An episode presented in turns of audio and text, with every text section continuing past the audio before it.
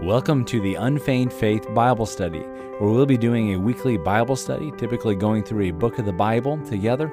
And uh, this will go alongside our regular Unfeigned Faith podcast. Thank you for joining us on this journey. We're in Philippians 1 today, so glad you guys could join us.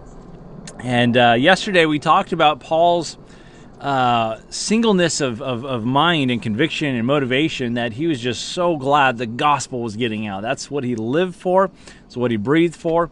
And he was rejoicing that even though he was in bonds, uh, the gospel's going forth, even all the way to the palace.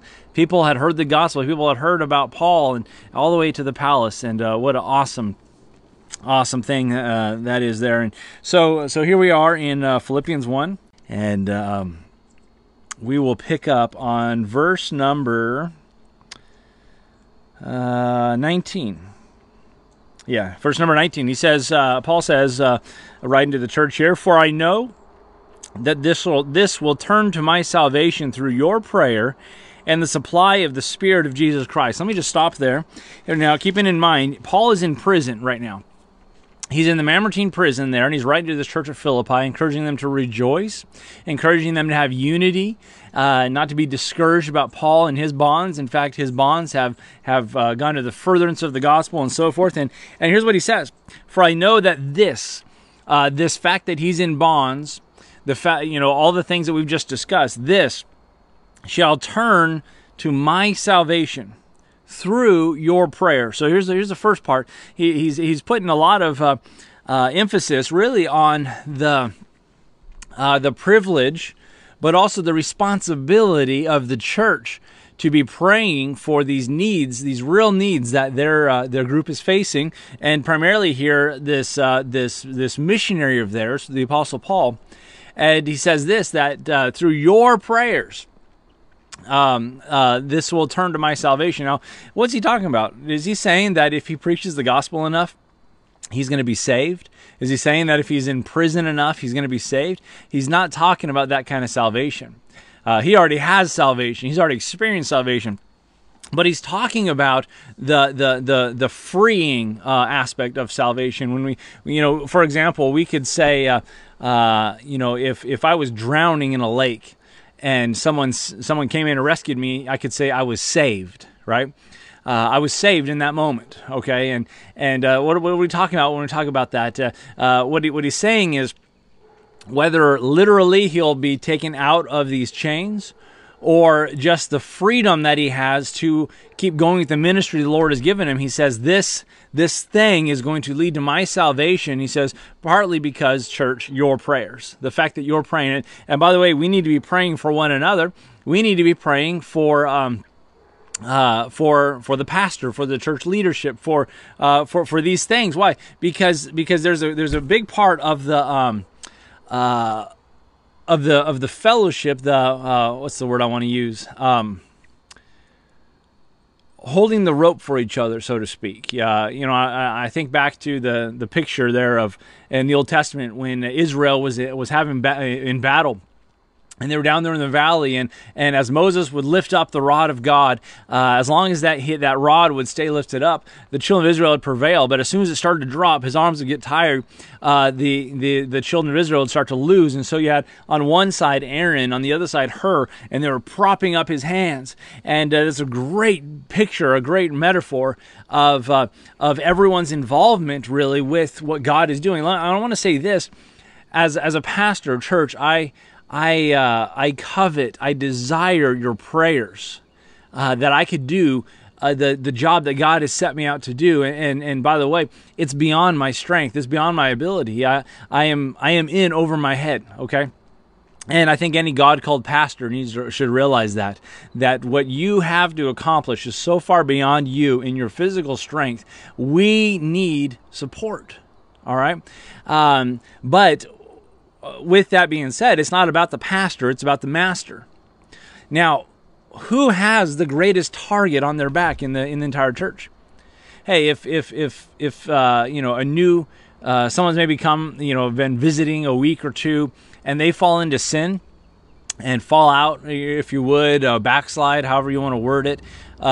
No one really notices, you know. Hopefully, some people have reached out and there's a connection there, but route, no one really notices, you know. But you know what's going to make a big impact? You know how many churches through the ages, uh, how many churches uh, the last hundred years that were one time big, thriving ministries, the pastor stumbled and the whole flock scattered. The whole church fell apart. Now we can look at that and say, well, they shouldn't have been following a man, they should have been following Christ. And and there's some truth to that, but I wonder how many people are holding up his hands. You see, there's a target, and there is so much room for criticism. By the way, I want to I want to just say this. You know, the Bible says, uh, um, I'm trying to remember which uh, one of the pastoral epistles. Um, uh, but it says this to to uh, uh, to receive not. Uh, try to think of the wording here. Uh, to, to, to, to not receive uh, an accusation against an elder, and the word there, elder, the the, the episkopos, the that, that's a word for that's that's interchangeable used for for the pastor, the leadership of the church. Um, and why? Because let me just say, there can be a lot of things to accuse the pastor of. And so he says, unless there's a few witnesses, you know, uh, uh, be careful not to just be throwing accusations. You know, it kind of reminds me of right now the situation we're in as a country. Uh, the, the Democrats are looking for anything possible they can just throw at the president. And, uh, you know, we're going to impeach. You know, they're already talking about impeachment before they had anything to impeach about. And uh, so when they finally found something that they thought might stick, they wanted to run at. You know, well, the reality is, you know, we can nitpick all day long and try to find some things. And the reason I'm saying all this is uh, is as Paul here is, is is kind of a spiritual leader, and he's and he had no problem asking this of the church on several occasions. He says, "Hey, would you pray for me? Pray for me." Here in this in this context, he's praying. He's saying he's saying this is going to lead to uh, to my salvation uh, as you church pray. Now, again, whether it be uh, salvation in the sense that he's taken out of prison, or salvation in the sense that he has liberty, he's not the at least feeling like he's in bonds, you know, because if you remember Peter in the book of Acts, the church was praying and uh, that's when the angel showed up and uh, woke up Peter. Hey, wake up! You know, and and they he busted him out of prison. What was happening? The church was praying. So he says this through your prayers and the supply of the Spirit of Jesus Christ. So so we're working we're working uh, together with with God, uh, as, as we pray, we're working with the Spirit of Jesus Christ, if you would, the Holy Spirit of God. And it's amazing how He can arrange things. You know, uh, it says in the, in the Proverbs, the heart of the king is in the hands of God. And uh, like the rivers of water, He turneth it uh, whithersoever He will. And, uh, and so, so that's a tremendous thought as we think, boy, we got to pray for leaders and we got to pray for these circumstances. Right now, uh, a lot of churches are struggling with this, uh, uh, with this um, uh, uh, closing the doors and having to go on to online services or or even the drive-in service. Uh, it's not not the same. They're the you know we're we're made to fellowship and we're made to have that kind of connection. And so it can be very difficult. And so, so what I say is this: we need to be praying for the spiritual leaders. We need to be praying for the the um, our our civil leaders, because the uh, as we consider the situation Paul is finding himself in, I, think it's implied here that that the the the the the, the civil leadership, uh, the prayers that direction could lead to Paul's salvation in that sense as well, uh, to him being freed and so forth. And so he's saying this. He says, "I know." This shall lead to my salvation through your prayers in the Spirit of Jesus Christ, verse 20, according to my earnest expectation and my hope that in nothing I shall be ashamed, but that with all boldness, as always, so now also Christ shall be magnified in my body, whether it be by life or by death. Here's this boldness, this confidence, and listen to the words he says earnest expectation, my hope. And by the way, hope in the Bible it carries the idea of expectation. It's a, it's, it's, it's not like oh, I hope for, fingers crossed, but, but this kind of an ex- expected end. That in nothing I shall be ashamed. But with all boldness, and the word there, boldness, carries the idea of boldness to speak, no reservation. With all boldness, as always, so now also Christ shall be magnified in my body, whether it be by life or by death. He's kind of leading into this thought here. He says, I've been bold with my speech, I, have been bold with my witness. And I want to keep on going. My earnest expectation, my hope that in nothing I'll be ashamed. There'll be no shame, no holding back. And by the way, we didn't we see that in Paul's life as it comes towards the end. He's standing before King Agrippa. And what's he doing? He's trying to pin the king down to make a decision about the Lord Jesus Christ. I'd say that's boldness. I'd say that's that's without reservation. Uh, um, but what was his prayer, his desire, his expectation? He says, "I want to go all. I want to be so faithful. I want to be so bold that whether in life, if I live some more to tell this message, or in death, I seal with my blood, as we talked about yesterday, the blood of the martyrs. Uh, either way, that that Christ be glorified in my body. What a desire! What a heart to have as he as he says no matter what comes my way my greatest desire my earnest expectation my hope in nothing I'll be ashamed but that my life would glorify Jesus Christ what a you know I, I hope that's our desire today I hope that is our our prayer that uh, that in anything that there'd be nothing in which I would be ashamed, but that I'd be a bold witness, a bold testimony of the grace of God, that, that in my body Christ would be glorified. What a statement. And then he solidifies it with this famous verse, verse 21 For to me, to live is Christ, but to die is gain. What a, what a way to live your life. Paul truly meant it as we started off the whole, the whole book as as very first verse, a servant of Jesus Christ. He's he is proving that statement that he made that he's a true servant of Jesus Christ. You see, a servant doesn't have rights, doesn't have his own desires. What he what does he want to do? He wants to fulfill the desires of his master. That's a true servant. And so, so he's fulfilling this, you know, as he as he wrote in the book of Galatians, which was written before this. Uh, he says, "I am crucified with Christ." Nevertheless, I live, yet not I, but it's Christ that liveth in me. And the life that I now live in the flesh, I live by the faith of the Son of God who loved me and gave himself for me. This is this is that concept played out. He says, For to me to live is Christ. Hey, I'm already dead. Anything that is of any value, anything that's going to come out of me if for any purpose, it's Christ in me. It's the Christ life. For me to live is Christ. Here's what he's saying if I am still alive, if I'm still breathing, it's because Christ wants to do something in and through me. That's why. You're right. You know, I wonder the question: How come people don't just go to heaven after they get saved? Why doesn't God just take them? Wouldn't that be easy? And boy, I tell you what, that'd be easy. That'd be a quick upgrade. I'm ready for that. But, uh, but you know what? He's got a purpose for us while we're here. He could have used the angels to preach the gospel. He could have written it in the sky. He could have done all these kinds of things. But what did he do? He chose sinful men to experience the grace of God and then to pass on the grace of God. That's what it says in uh, in Romans. It says, uh, "From faith to faith, as it is written, the just shall live by faith." Faith to faith. As I as I've placed my faith in Him and I'm growing and my faith is growing, what do I do? I'm passing on the faith and I share it with another. And, and so for me to live is Christ. He's got done with me. He's got a plan for me. But to die, now listen, folks, here's where we start to miss it. To die is gain. I, I don't I don't get the impression that a lot of Christians are looking forward to heaven. I don't get the impression that a lot of Christians are looking forward to spending uh, eternity with the one who saved them. We say it, we talk about it, but are we yearning for it? Uh, do we really think it's truly gain? What you know? What what do we think? We think uh, you know. Uh, well, there's still some things that I want to do in this life, or there's some. We have goals, we have ambitions, we have dreams, we have all these things, and and those things are fine to have. But but uh, let's keep things in perspective. For me, uh, to live is Christ, and to die is truly gain. But you know what? Once we die, it's appointed a man once to die. After this, the judgment. Once we've passed on, once we once we've died, anything that we will accomplish to the glory of God, remember that Christ may be glorified in my body, whether in life or in death. When it's all said and done, what we really have next is the judgment seat of Christ. And what will we have?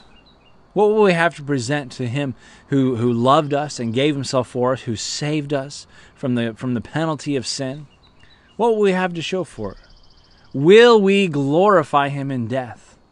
Will our lives have glorified Him in life? And I think we're going to finally get a real perspective. And, and, and I can't help but wonder if, if that's the reason why a lot of us don't get super excited when we start talking about uh, death or we start talking about the rapture. Uh, because the reality is, I don't know if I've given my all. There's a there's a song in our in our hymn book that says, "I wonder have I done my best for Jesus." And uh, I'll be honest with you, there are times, there are days that have gone by that I've not done my best for Jesus. Has, has He been glorified in my body? And, uh, oh, you know, this is a conviction that the Apostle Paul lived his life by, and he expressed it to the church, uh, I think, to pass it on. In fact, it says, I believe it's uh, 1 Corinthians I believe it's 1 Corinthians 11. He says to, to the church at Corinth, he says, Follow me, even as I also follow Christ. Why, why does he talk about his faith? Why does he talk about himself? Because, because he wants to be an example to the believers. And he says, Hey, follow my faith. Whose faith follow? Considering the end uh, of the conversation, he says, he says, I've laid it out for you guys. I've lived it for you. In fact, even in my bonds, I'm being faithful, and the gospel's going forward. And, uh, you know, whether in life or in death, I just want to glorify Him. For to me, to live is Christ, but to die is gain. What a way to live. And, uh, and boy, what a challenge to us as believers. And I'll say this I, I think the devil has distracted us in so many areas. Believers. He distracts us with entertainment, amusements. The word amuse means to not think. uh, he distracts us with amusements, with, with uh, just the things of this world and uh, you know anything out of balance could become dangerous could become uh, you know uh, could, could, pull us away but uh, you know nothing I don't, I don't, believe in and of itself is inherently sinful but but uh, boy when it gets a grip on us uh, it's sinful and and it pulls us away and and I think the biggest thing the devil accomplishes in our in the lives of Christians is he distracts us that's why we see over and over again this concept redeeming the time. Uh, Ephesians 5, redeeming the time for the days are evil.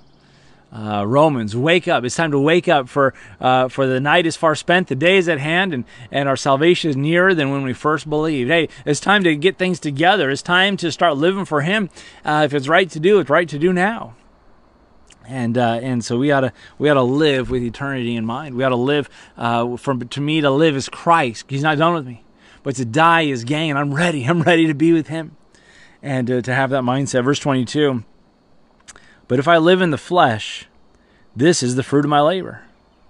Yet what I shall choose, I wot not, or I, I don't know. You know, uh, um, and, and uh, verse 23 For I am in a strait betwixt two, having a desire to depart and to be with Christ, which is far better. Nevertheless, to abide in the flesh is more needful for you. So he says there's two things. If I live in the flesh, and what he means by, by this is if I stay here physically, okay, uh, this is the fruit of my labor. People are getting saved, and Christ is being glorified in my body. And, and he says, This is the fruit of my labor. This is a great thing. But if I had a choice, I don't know what I would choose. Is, is basically what, what he's saying there, verse 22. Uh, uh, what I shall choose, I what not. I don't know what to choose. Verse 24. Nevertheless, to abide in the flesh is more, or I'm sorry, um, um, uh, for I'm a, uh, 23. For I'm a strait betwixt two. I, I, I want this, but I also want this. And he says, um, he says, uh, um, uh, having a desire to depart and to be with Christ, which is far better. Hey, that's the upgrade. All right, this mortality will put on immortality. This this body that's falling apart is going to put on an incorruptible body. This is so exciting. He says, but you know what? It's so more important than that. He says, uh, nevertheless, to abide in the flesh is more needful for you. Now, again, he's talking to a church. It's more needful for these believers so that the faith goes on, for that, so that it continues. And I want to say, I think Paul did a good job because I'm saved today. My salvation at some point along the way gets traced back to the Apostle Paul and his faithfulness, the apostle to the Gentiles as we're in this church age today. And so, so he saw the big picture and he says, "Man, I can't wait to just be with Christ, and I want that, and I want to, I want to, I want to be there. I want those rewards, and I want that, uh, you know, the the full fruition of my salvation. I want it to come to pass. But you know what's so important is that I'm here with you guys." That I'm investing in you and that you are growing and that I'm giving you scripture, I'm giving you these things and I'm, and I'm passing it on. It's more needful for you. And uh, and uh, verse 25, and having this confidence, I know that I shall abide and continue with you uh, with you all for the furtherance and joy of faith. He's saying, uh, here, here's the confidence as I continue and go on with you, as I remain here. He says, uh, he says, here's the purpose for your furtherance and joy of faith. You know what he's saying? As long as I'm here, I want to see you guys growing. I want to continue this relationship. I want to keep investing and I want to keep putting into you. And listen, I don't know what tomorrow holds. I don't know what the future holds, but I do know this. Uh, as long as I'm here and as long as I'm with you all, I want to keep investing and I want to keep uh, uh, uh, um, giving of myself and, uh, and, and being a part of your lives and seeing your growth and your joy in the faith. By the way, that's my job to bring joy of your faith, that you have confidence and, uh, and excitement about your walk with God. And then, uh, and then he says this that your rejoicing, verse 26, may be more and more abundant in Jesus Christ for uh, for me by my coming uh, to you again. He says so that when I when I come to you, if God allows, as as I'm I, I get out of here, I have experienced that physical salvation. He says I want to come to you guys, and uh, and and I want your rejoicing rejoicing to be more and more. He's talking about joy and faith and rejoicing. Remember the theme of Philippians: rejoicing, rejoice, Lord, always. Excuse me. And again, I said rejoice. He says, I just want to keep see that joy continue to grow. I want there to be rejoicing. And uh, boy, it really is a, a, rejoicing thing when you see believers start to get these principles and start to get in their walk with God, and lights are coming on, and and it's exciting, and there's a joy, and and uh, and boy, you know. That, that, that starts to spread like wildfire. When people are growing and abounding and just experiencing excitement in the Lord, it starts to pass on and uh, and it's funny because sometimes you'll get around some folks that aren't growing and they haven't experienced that and everything, and and uh, they'll either try to put it be a wet blanket on that person, or or they'll step back and think, how come they're experiencing such revival in their heart and I, am not? But uh, boy, I tell you what, as believers, we want to be growing in that. My desire, my passion, church, is that you would be growing in your joy and your excitement as as as the faith that, that, that he had begun in you, as we saw earlier, he that begun a good work shall perform it to the day of Jesus Christ. I want to see that coming out fruition in your lives. Hey, for me to live is Christ. to die is gain. I'm looking forward to that day. But you know, it's more needful that I stay here and I invest in you all and that we invest in each other and we see each other growing in joy uh, of the Lord and uh, joy of our faith.